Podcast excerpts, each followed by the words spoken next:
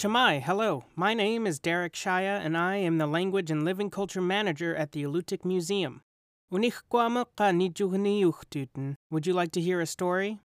This month's legend will be told by Lori Walker. Kida, Lori. Cama'i, my name is Lori Walker. My family is from Old Harbor in Akhiok. I will be reading The Two Inquisitive Men, Achkayung and Achkuyan, which was originally told by an unidentified Alutiiq person to Frank Golder in 1903. There were two men, one named Achkayung and the other Achkayan. The men lived together, but they only spoke and looked at each other when they had to. The two men knew about everything that happened in other places, and they often went to investigate. They went, looked, said nothing, did nothing, and returned home. One day, the men were sitting in their sod house around the fire. Their backs were turned toward each other, and they were eating shellfish. Achkayan pulled a feather from his hair, threw it, and said, Achkayung, what should we do? There is a man living over there on the other side. He hunts every day with his sling. Achkayung was silent for a while. Then he scratched his ear and said, I do not know what's wrong with me. There is a lot of whistling in my ear. After a long silence, Achkoyon pulled another feather from his hair, threw it, and said, Achkoyon, what should we do? There is a man living over there on the other side. He hunts every day with his sling. After scratching his ear, Achkayung replied, I do not know what is wrong. There is a lot of whistling in my ear. A third time, Achkoyan threw a feather and said, There is a man living on the other side whose name is Palutuli. He hunts every day with his sling. We will go and see. The two men started preparing for their trip. On their kayak, they piled their house, the bugs from their house, which they considered personal property, and the grave and remains of their wife. Achkoyan thought that their kayak was sufficiently loaded, but on launching, he discovered it was too heavy on one side. To balance the weight, the men dug up a little hill and put it on the boat. When they had filled the hollow reeds with fresh water, they started off. When they came close to the other shore, they saw Pelutuli hunting duck with his sling. He saw them too.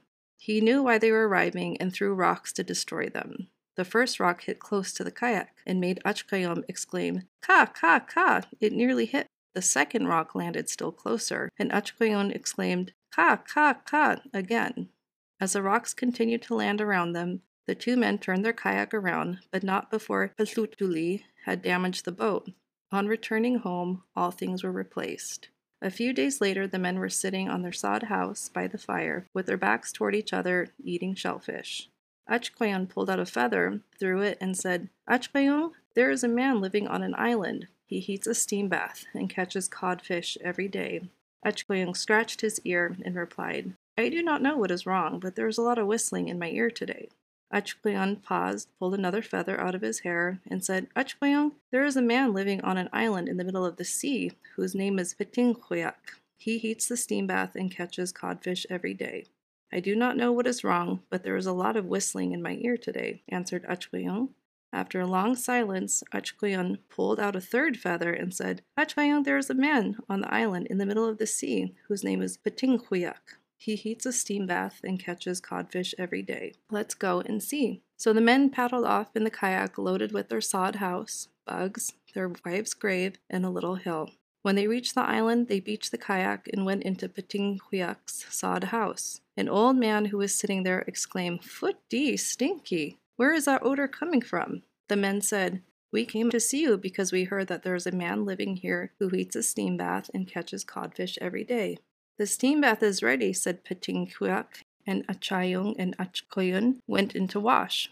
While they were bathing, the old man tied together many pieces of thin dried kelp. He had been saving the kelp to make clothes, but he used it to make a long rope. He fastened one end of the rope to the kayak. When he was done, the old man roasted a codfish and gave it to Achkayun and Achkoyun when they came out of the bath. There is a strong wind blowing. You had better hurry home, suggested the old man.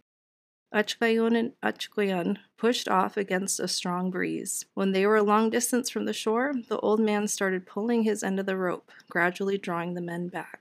When they had them close to the shore, the old man asked Achkayung and Achkoyan why they delayed, since the wind was getting stronger every moment. The second time, Achkayun and Achkoyan started paddling. This time they went about halfway across the bay before Patingkuyak, who was in the sod house, began hauling in the rope.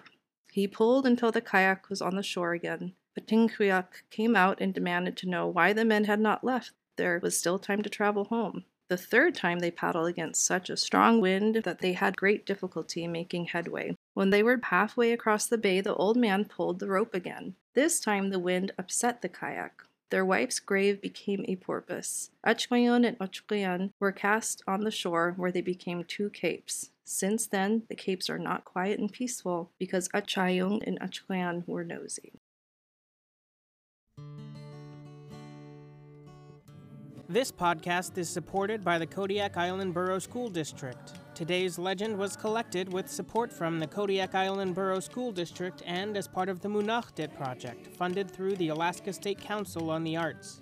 To explore more Kodiak Alutiiq legends, visit the Alutiiq Museum's website to download a free ebook of Unigkuat, a book containing 62 traditional tales. Paper copies can be purchased at the Alutiiq Museum store. Quyanaa, thank you for listening.